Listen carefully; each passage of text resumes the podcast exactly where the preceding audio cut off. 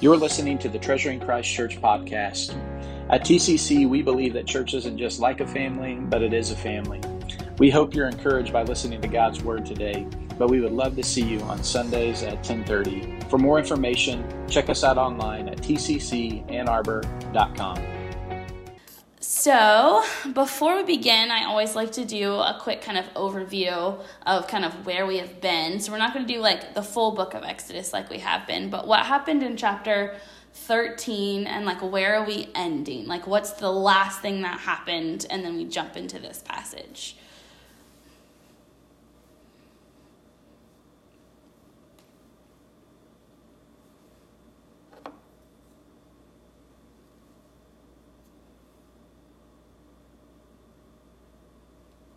Like, are you asking to review what last week's teaching was? Yeah, just like what happened in chapter 32, like as we go into this teaching, like what what were we ended with? What was the last thing, like the last taste in our mouth?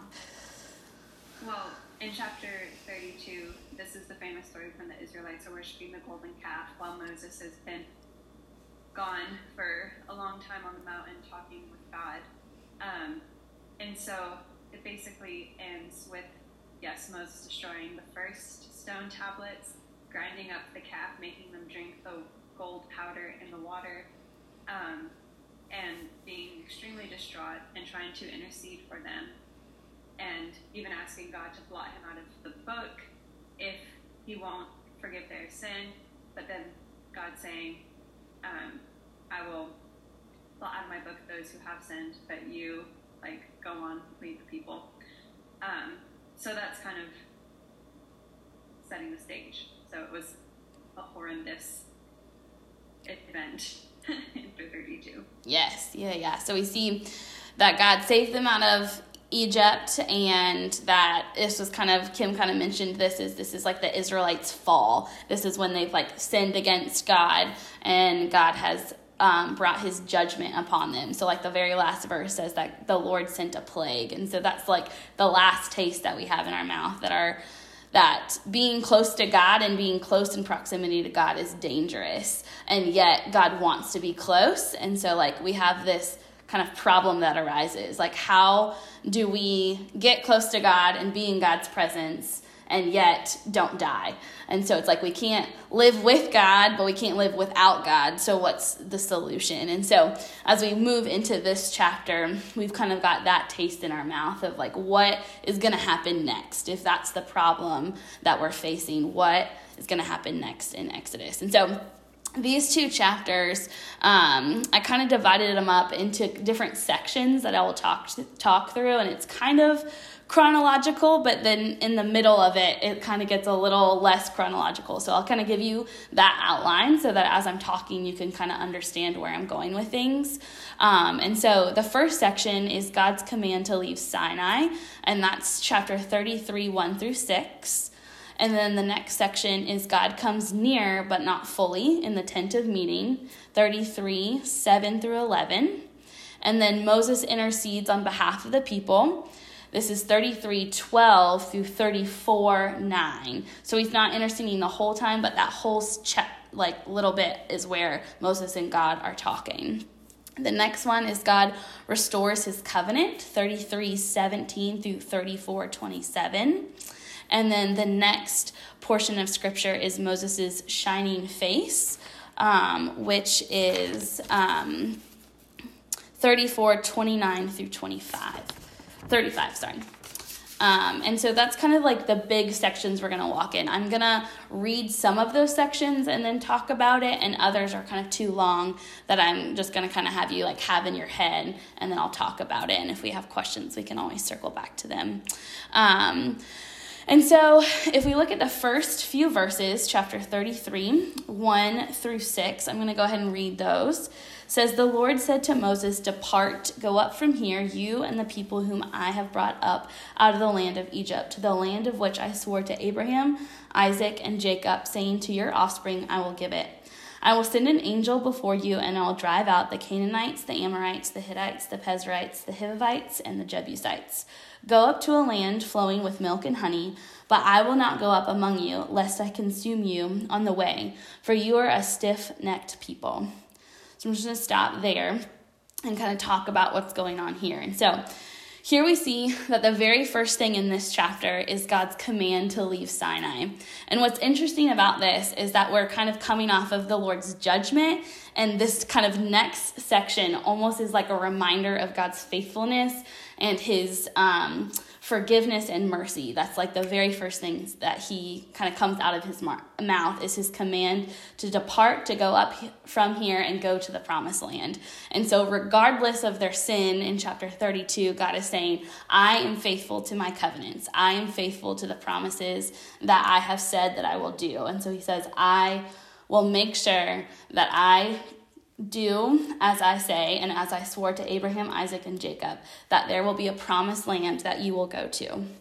But here's the catch. In verse 2, it says, I will send an angel before you to drive out all of these nations. And then at the end, it says, But I will not go out among you, lest I consume you on the way. And so he says, Yes, I will fulfill my promises, but here's the catch because of your sin that instead of my presence, an angel will go before you, and I will not be the one to go with you. Because if I were to go with you, I would consume you. And so here you see God's mercy and judgment. It's like the two sides of the same coin. You see that in his mercy, he actually isn't coming into the camp. Because if he came into the camp, he would demolish them, he would consume them because of their sin. And so, by him staying away and being removed slightly, he is being gracious and merciful to make sure that his people get to the promised land. Um, and so, here we see those kind of two characteristics of God.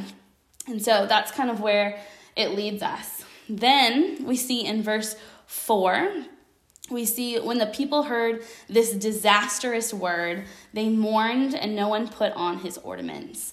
I love that word disastrous. Um, I think that's just such a key word. The people, you kind of see how their hearts were different. They they made the calf because they wanted the presence of God, but it was in the wrong way. They needed God's presence and yet they went about it in the wrong way and worshiped and committed adultery. And so here they understand just, I think, coming off of the Lord's judgment through the plague, they understand and are mourning and repentant. And so um, it says that no one put on ornaments. And so basically, what this means is a lot of times when people are in mourning over a death or something very horrible has happened they put on plain clothes they don't wear jewelry it's a outward sign of an inward heart um, and so here we see that the people are understanding the consequences of their sin and then verse 5, it says, For the Lord had said to Moses, Say to the people of Israel, You are a stiff necked people, for if a single moment I should go among you, I would consume you. So now take off your ornaments that I may know what to do with you. So now we see that the Lord is commanding them to do that. And so the Lord does ask us to repent of our sin.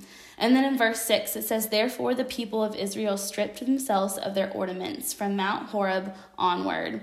And so we see here that as they begin the journey from Sinai onto the promised land, the Lord has asked them to remove their ornaments and that um, they have removed them willingly. And then it's not just for a short period of time, but it's an onward journey all the way to the promised land. And I think what we can take to that is even us as believers are supposed to have an attitude of repentance as we walk um, in this life until we see Christ face to face. And so it's this idea of this continual attitude and repentant heart towards the Lord. Um, so it lasts the full journey. And so we come to the end of verse 6 and we see this dilemma that God's presence isn't fully with them, that He's not going to the promised land with them, and yet His promise is that they will get to the promised land. And so, right now, what He said is that they will, in fact, get to the promised land, which is their final destination, and it will have all the blessings that God has promised the land flowing with milk and honey, but without God's presence. So remember that God's blessings without God's presence.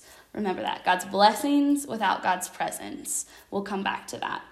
Um, and so we're here at this same dilemma that God wants to be with his people, that God wants to be with us, and yet there's this sin and consequence of sin that keeps us separated.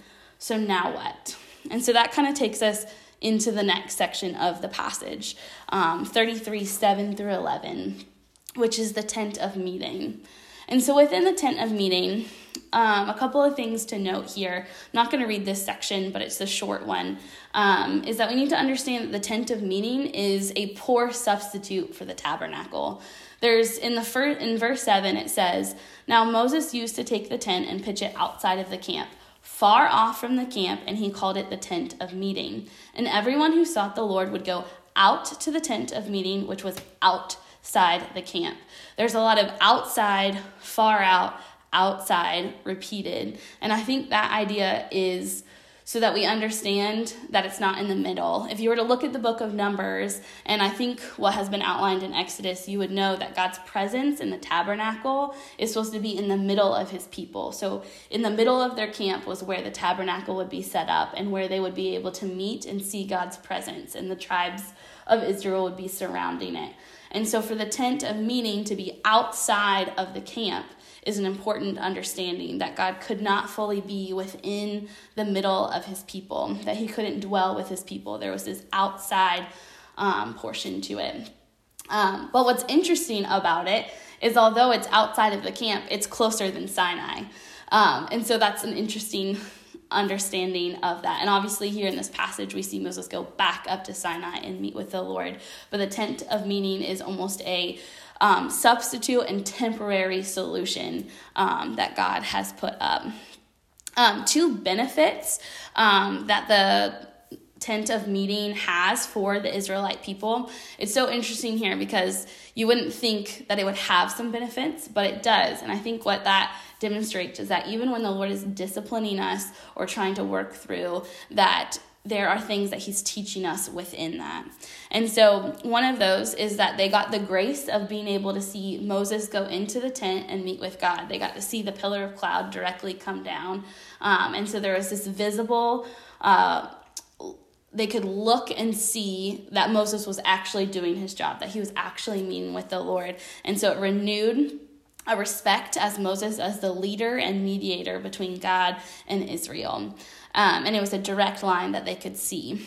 Um, and then the second thing is that it provided them to have to individually say that I will worship Yahweh. They had, if they had something that they wanted to talk to God about, they had to in their tent get up and walk towards the tent of meeting and talk um, with um, Moses or um, I think it was Joshua who was outside of the tent.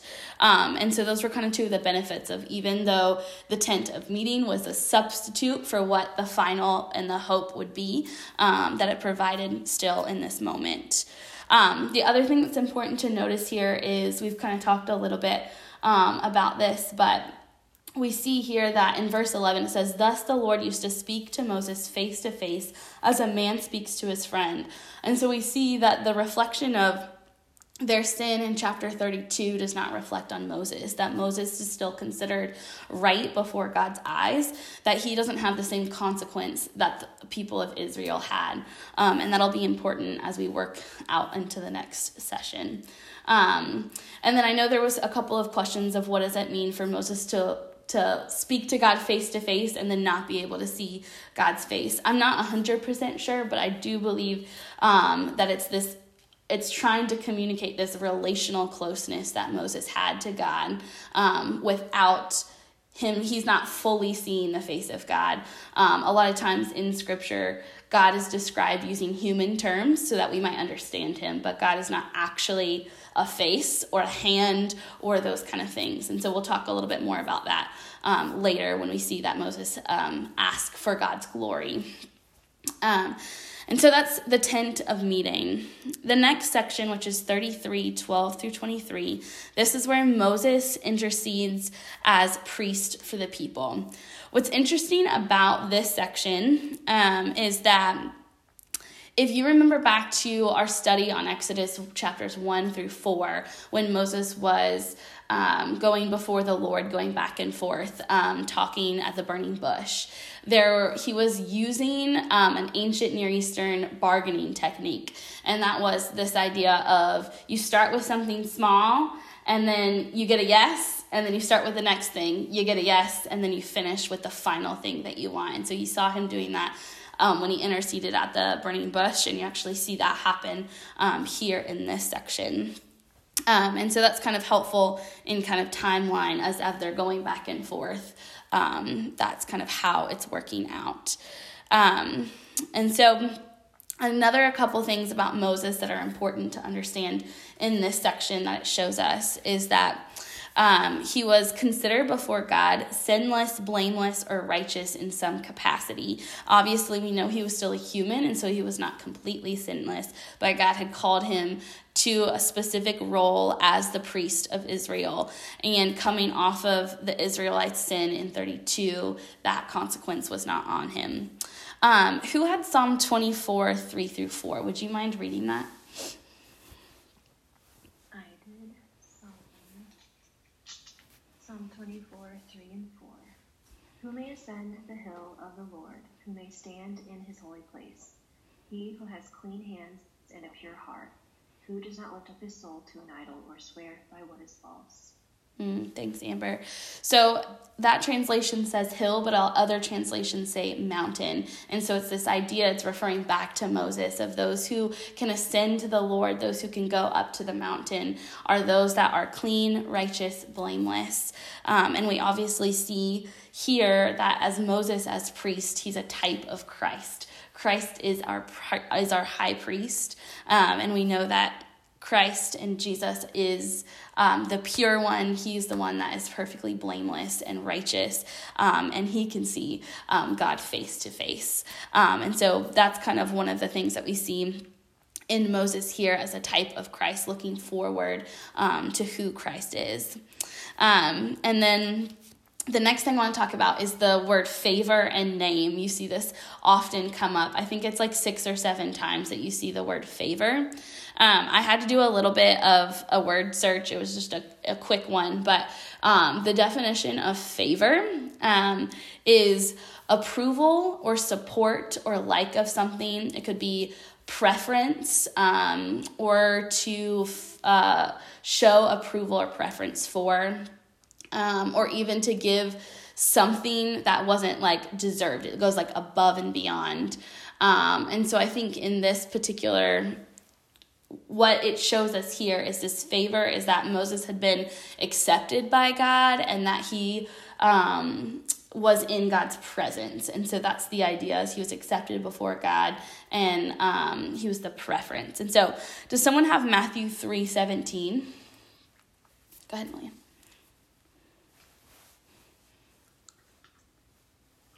Matthew 3 17. And behold, a voice out of the heavens said, This is my beloved Son, in whom I am well pleased. Mm, so this verse is from Jesus' baptism when uh, God the Father sends the Spirit and he says, This is my Son in whom I am well pleased. And so I think that's an idea that Moses is a type of Christ, showing that Christ gets the favor of the Father, that he is fully accepted, fully approved. He is the preference before God the Father. And that when he is our priest, that is now what we get, is that we get that relational closeness, that God calls us by name, that we are God's favored one.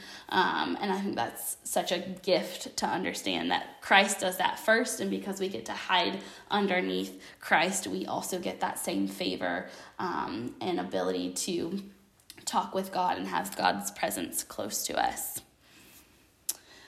Um, the next part is a little bit confusing. Um, I actually wanted to read it in a different version because I think it helps us to understand it. Um, but this little section, I'm going to call it Moses' selfless plea. Um, and here we see him also as a type of Christ. So I'm going to actually read Exodus um, 33 12 through 16 in the New Living Translation. It says, One day Moses said to the Lord, You have been telling me, take these people up to the promised land, but you haven't told me whom you will send with me. You have told me, I know you by name, and I look favorably on you. If it is true that you look favorably on me, let me know your ways so I may understand you more fully and continue to enjoy your favor. And remember that this nation is your very own people. The Lord replied, I will personally go with you. Moses and I, Moses and I will give you rest. Everything will be fine for you. Then Moses said, If you don't personally go with us, don't make us leave this place. How will anyone know that you look favorably on me, on me and your people, if you don't go with us? For your presence among us sets us sets your people and me apart from all other peoples on the earth. So I thought the New Living Translation was just a helpful, it kind of drew out what the Hebrew was kind of saying behind it. And so we see here that when Moses first goes before the Lord, he says, Who shall go with me? Um, and the Lord promises that he will go with Moses singularly. It says, I will personally go with you, Moses, and I'll give you rest, and everything will be fine for you. And so we see in this moment that when Moses is interceding, he is the favored one. So God is promising, I will go with you, but I'm not going to go with the people. And so, what Moses says next is shocking. Um, and he says, My um, and he said to him, If your presence will not go with me, do not bring us up from here. For how shall it be known that I have found favor in your sight, I and your people? Is it not in your going with us, so that we are distinct, and I, your people, from every other people on the face of the earth?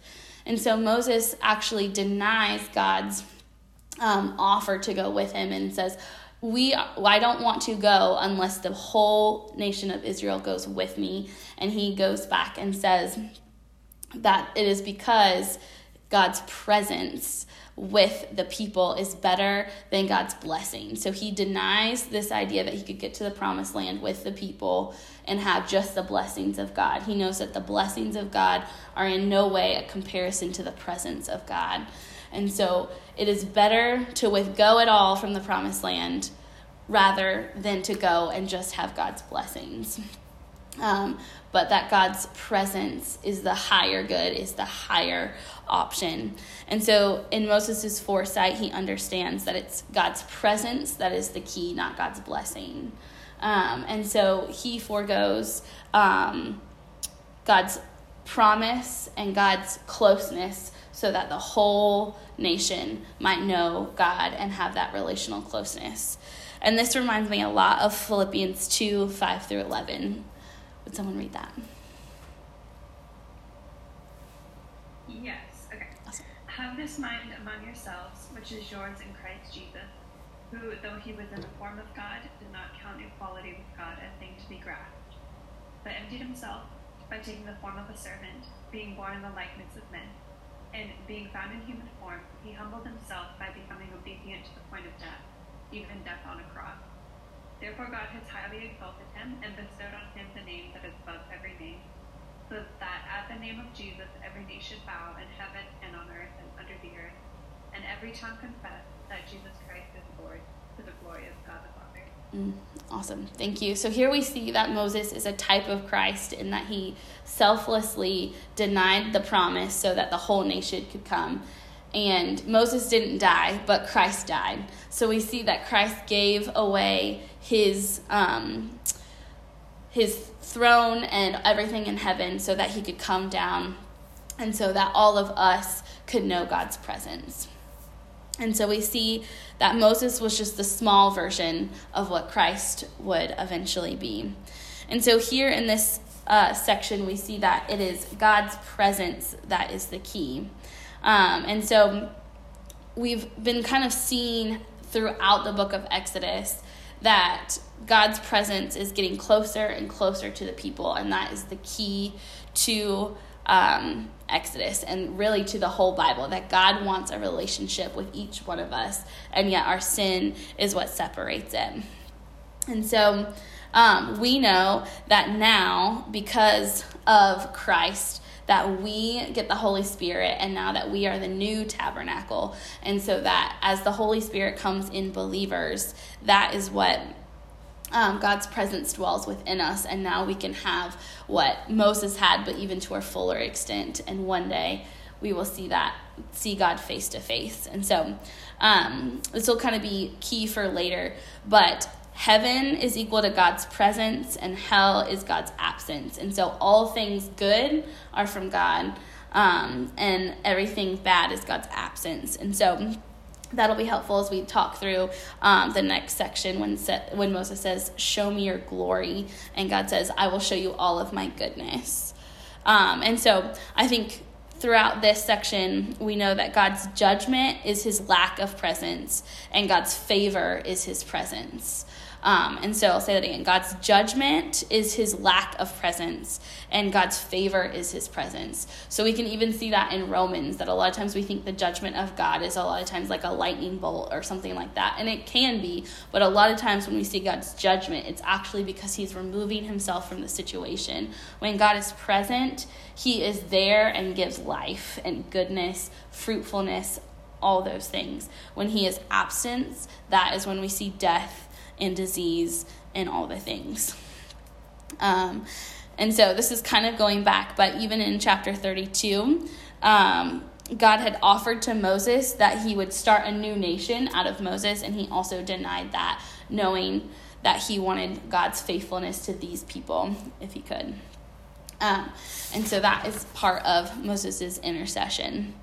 Um, and then we get to the part where Moses asked to see God's glory. Here in this section, what is happening is um, that Moses is actually asking for a visual representation of God. Um, but we know that God is not visual, He is spirit. And so, what Moses is asking for would later come in Christ, but wasn't the moment for it now. So he's asking for a visible, visible image. But what God reveals instead, what he means by God's glory, is that God reveals his name and who he is. So he displays not his actual face, but he displays who he is, his character. Um, and so it says, he says, You my name, the Lord, and I will be gracious to whom I'll be gracious, and I will show mercy on whom to show mercy. Um, and here we kind of see that they use human terms like his hand, back, and face. And these are just for us to understand um, what is happening. And so you see, it's like a good father shielding Moses, knowing that Moses can't actually see God face to face yet. Um, and so, um, sorry, I lost my place for a second. Um, and then the other point within this section that is important is that um, this is a part of why idolatry is so bad or making an image of who God is because God is spirit and God has put his image within us and then would later um, come as Jesus. Um, you can see the heinousness of their sin in 32 that they would think that they could make God into a calf um, that they could show who God was into the lifeless form of the calf. Um, and so it's an important thing. Um, moving on to the next section. Um, so I'm still within Moses' interceding. Now I'm going to actually skip ahead into verse 9. Um, and so in verse 9 of 34, it says, And he said, if now I have found favor in your sight, O Lord, please let the Lord go in the midst of us, for it is a stiff necked people, and pardon our iniquity and our sin, and take us for your inheritance. So, this is kind of the last plea. Like Moses has gone before the Lord once, twice, and then this is the third. Like, I I'm asking that you would forgive and pardon iniquity and our sin, and that you would take us as your inheritance, that you would redeem us into the people, so that you would go with us. Um, and we actually have already seen that the Lord um, has said yes to his request. So if you look back in 33 17, and the Lord said to Moses, This very thing that you have spoken, I will do, for you have found favor in my sight, and I know you by name. Um, and so before Moses asked for his glory, you see that the Lord does, in fact, say that he will renew um, his covenant with his people. Um, and then now we are changing and kind of going back in this um, part of it. We're going to talk about how God restores his covenant. And so we're still within the same passage of scripture. I was just kind of jumping between Moses' intercession within that passage, and now I'm switching to God's um, restoring his covenant. And so we do see that he has said yes. Um, and then within the first part of 34, uh, the Lord said to Moses, Cut for yourself two tablets of stone like the first, and I will write on the tablets the words that were on the first tablets which you broke. Um, and so, one of the things that I was really appreciative of uh, the discussion, because that was something I was going to touch on, is the importance of the broken um, tablets and just what that symbolizes. And so, um, when Moses broke the tablets, what that symbolized was that the covenant was actually broken. So, we saw when God made the covenant with his people, it was a lot like a marriage ceremony, um, and that it was both parties had seen the covenant, what sides of the covenant or the vows of the covenant, and said, Yes, I will participate. Now, one party, the people of Israel, have forego they totally broke their side of the covenant. And so that's the idea is that the covenant was completely annulled broken and cut off. And so when the lord said to moses cut for yourself two tablets it's actually his mercy that is saying i will once again um, and it's actually not a covenant renewal because that would signify that the covenant was still intact, but it's actually a covenant restoration, which means that it was a complete new covenant of the same covenant. If that, does that make sense? Like it's this idea that it's something fresh and new, but of the same thing. But he's asking the people to vow again to what they have asked or what he has asked. Um, sorry, me. And so we see here in verse in chapter 34 in verse 6 and 7 that the Lord is in fact a God that is merciful and gracious, slow to anger, abounding in steadfast love and faithfulness, keeping steadfast love for thousands, forgiving iniquity and transgression and sin, but will by no means clear the guilty, visiting the iniquity of the fathers on the children and the children's children to the third and fourth generations.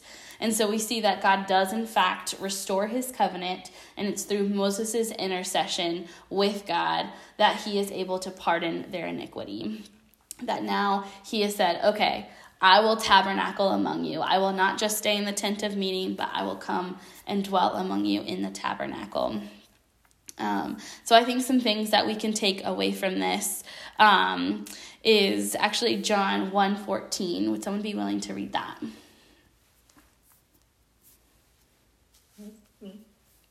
Um, and the Word became and dwelt among us, and we have seen his glory, glory of, of the only Son from the Father, full of grace and truth. Mm. So, this is talking about Jesus and how he is God's glory revealed. And so, what that means is that he is God's name, God's person, God's character revealed in human flesh, that we might see it.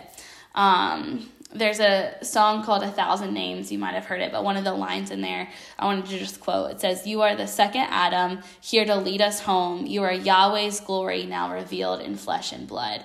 And so it's like this reference of when God showed his glory, he revealed who, who he was so that Moses could know him, so that we could know him. And through Christ, he is God's glory. He is Yahweh. He is the same God, and He is revealed um, to us in Christ, in flesh and blood, to walk the life that we could never walk, to do what we could never do. Um, and so we see that God does, in fact, restore his covenant, that he does want to dwell with his people, and that he does it through the intercession of Moses and through the priesthood. Um, and so then, after in verse 10 of 34, it says, And he said, Behold, I am making a covenant before all your people. I will do marvels, such as I have not created in all the earth or in any nation. And all the people among you whom you are shall seek the work of the Lord, for it is an awesome thing that I will do. We won't read this verse, but it reminded me a lot of Ephesians. I think it's in Ephesians 3 where it talks about that how God will do more than we could ever ask or imagine. Um, it's this idea that God always goes above and beyond what we could ask for. Um, and um, so that was just a random aside that I was thinking about when I was thinking about that.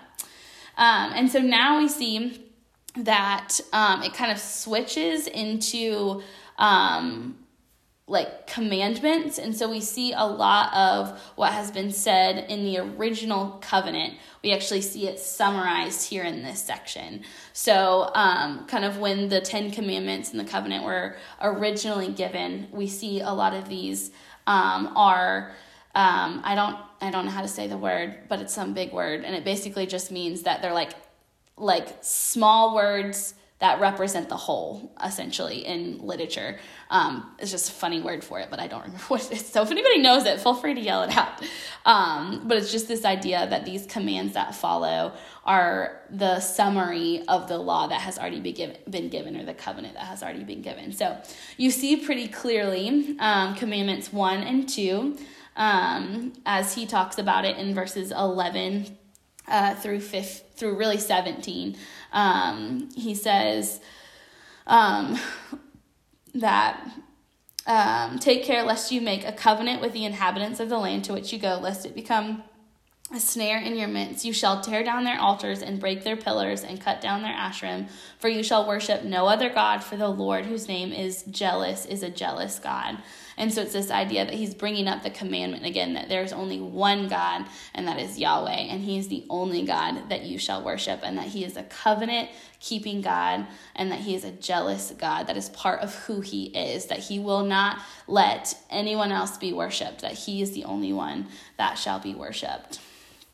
Um, and so what he's saying is that don't make a covenant with any other gods of any other land. So they're getting ready to go on their journey from Sinai, continue it on to the promised land, and they're about to go, and the Lord will give them give over the Canaanites, the Hittites, all of these people groups to Israel. And so he's just reminding them, stay true. I just re- I just restored this covenant. You've already broken it once.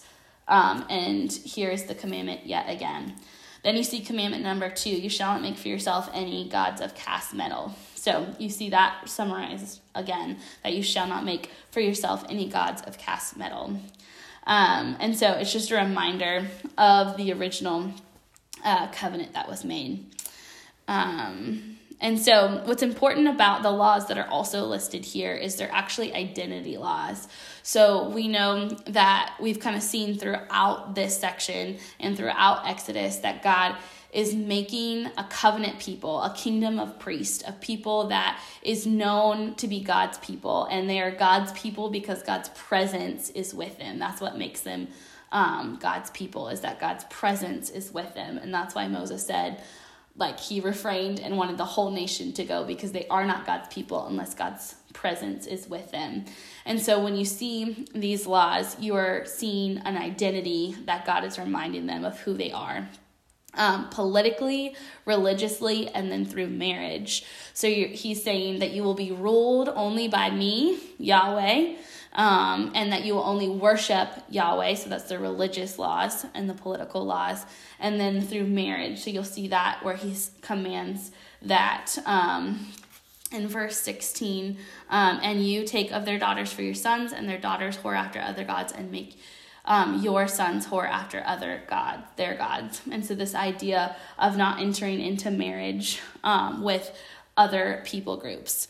Now, one of the questions that arises here is that does God allow for interracial marriage? And I think sometimes this gets taken out of context. And so, what we need to understand is that if we look back even to when they came out of um, Egypt in the Exodus, that there was a mixed multitude. And so, it's less about race and more about who do they worship.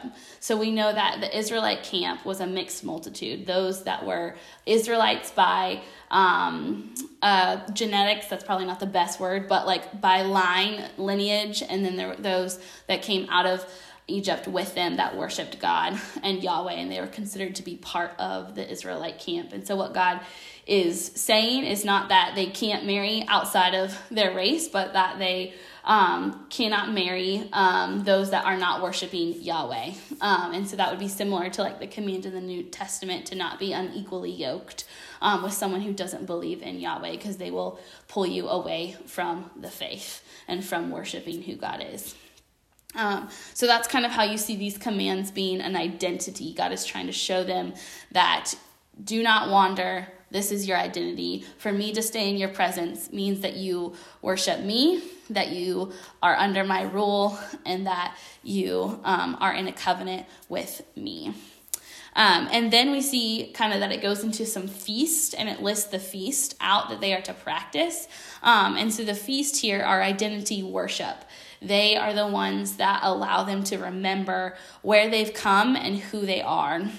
And so you see that the list Um, the Passover feast um, is one of the first ones that they are to remember, and they are to remember um, the cost of salvation that the blood was shed over the door um, for their redemption, and that was what was rescued. Um, and so you see that through um, the firstborn, and as they uh, redeem their firstborn, they are to look back at the Passover and to remember what God did in the Exodus.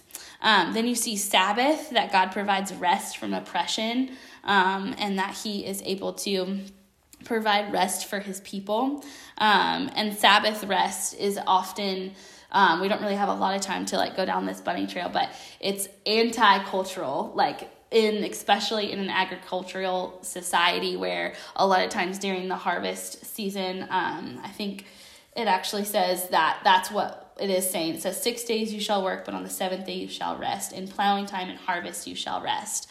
And so that specific it's very easy in those times. Those were the busiest seasons. So it would be easy to work seven days a week. But god is saying you trust me for provision and your crops not your work.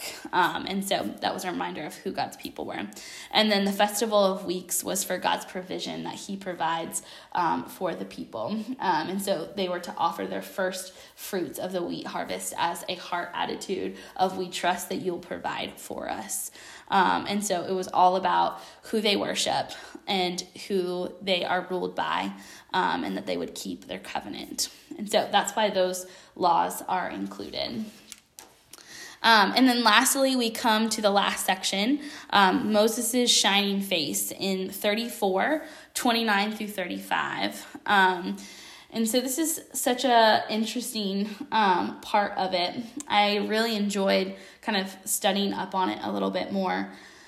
Um, but I'll read this section. It says, When Moses came down from Mount Sinai with the two tablets of the testimony in his hand, as he came down from the mountain, Moses did not know that the skin of his face shone because he had been talking with God.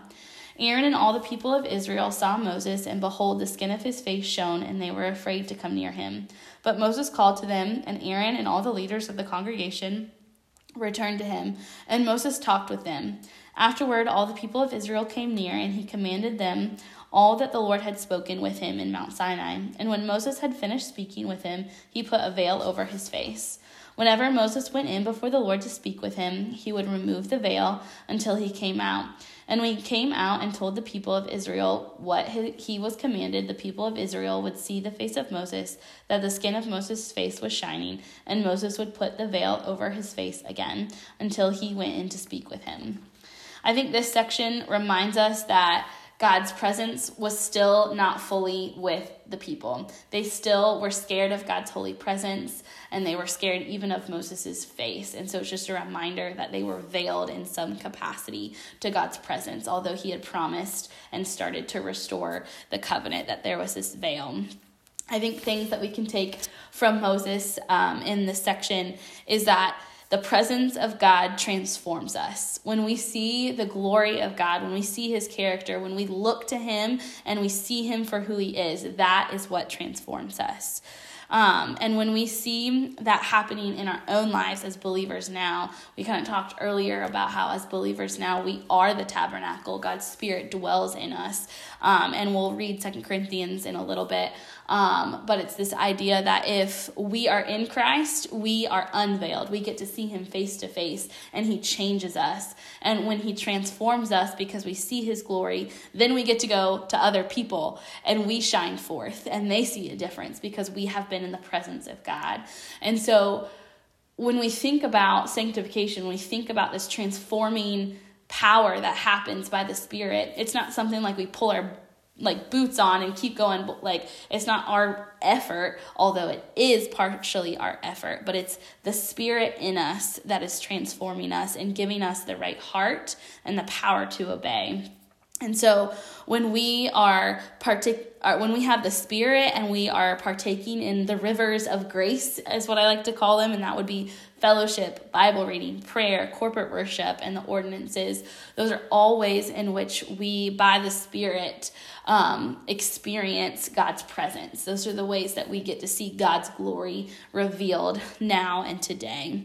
Um, and so I think you really just see in this section the Father, the Son, and the Holy Spirit working. You can kind of see that God the Father wants to be close. He sends the Son, Jesus, to do what we cannot do as our high priest and as our sacrifice, and so much more. And then now the Holy Spirit living inside of us that we might experience the glory of God for who He is. Um, and the best part yet is that He's still not even as close as He's going to be one day. Um, and that's the hope.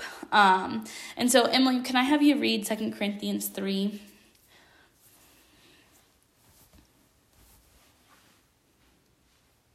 Yes, remind me, it's starting at verse 7 through 18.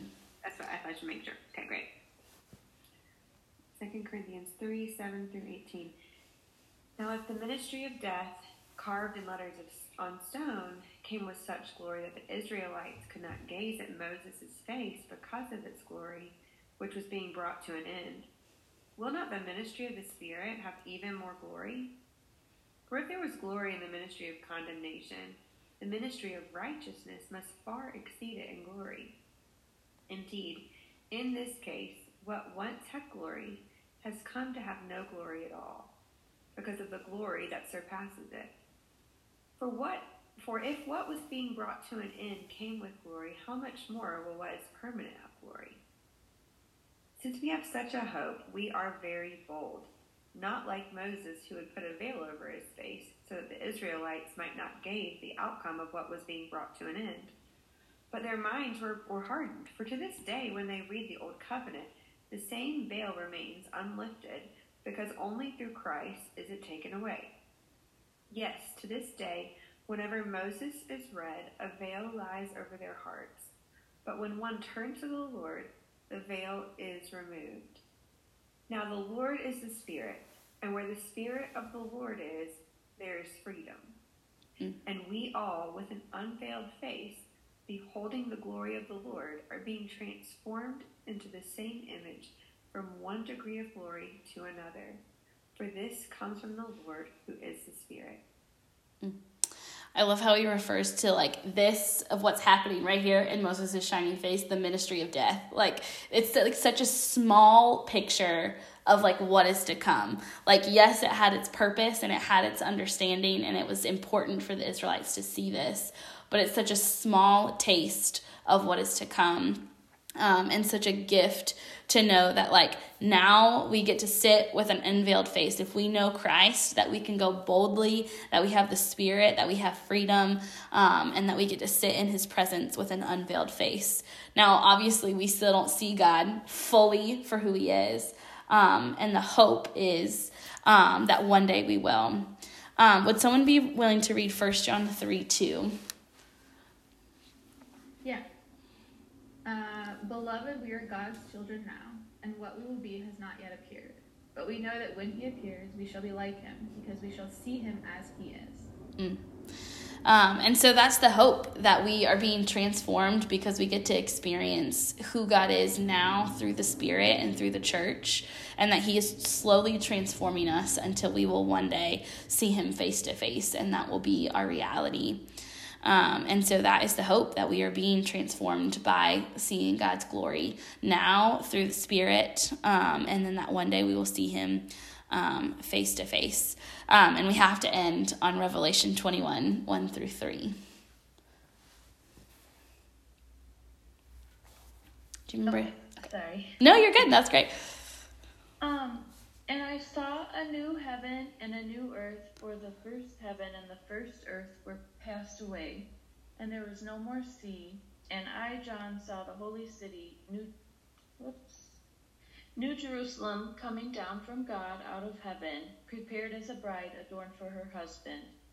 And I heard a great voice out of heaven saying, Behold, the tabernacle of God is with men, and he will dwell with them, and they shall be his people and God Himself shall be with them and be their God.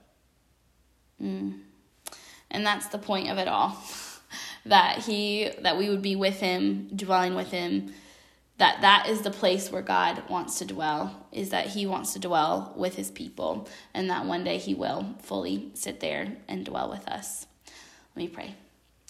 Father, uh, we thank you so much for the opportunity to study your word, um, to get to see you um, for who you are.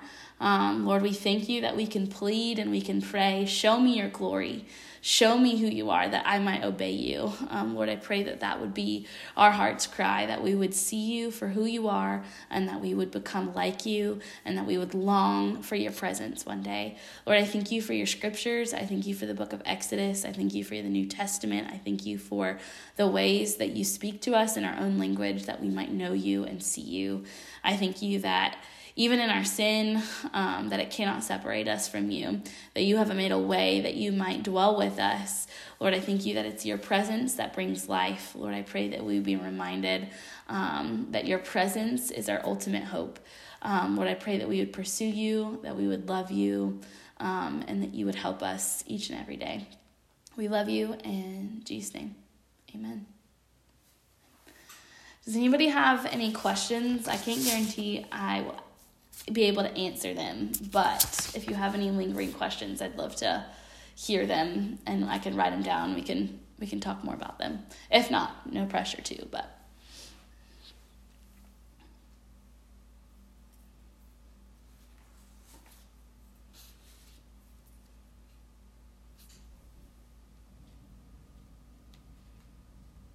Or if you have reflections, that's fine too. Either is fine. No questions, but teaching was really, really helpful. And this passage this week to me has just been so powerful in my own life. Just like in that like plea, like Lord, if you are not with me, like what yeah what even doing, you know, yeah. and just the hope that he is really he is with me and that he's transforming mm. me um, has just been really powerful this week. Agreed. Agreed.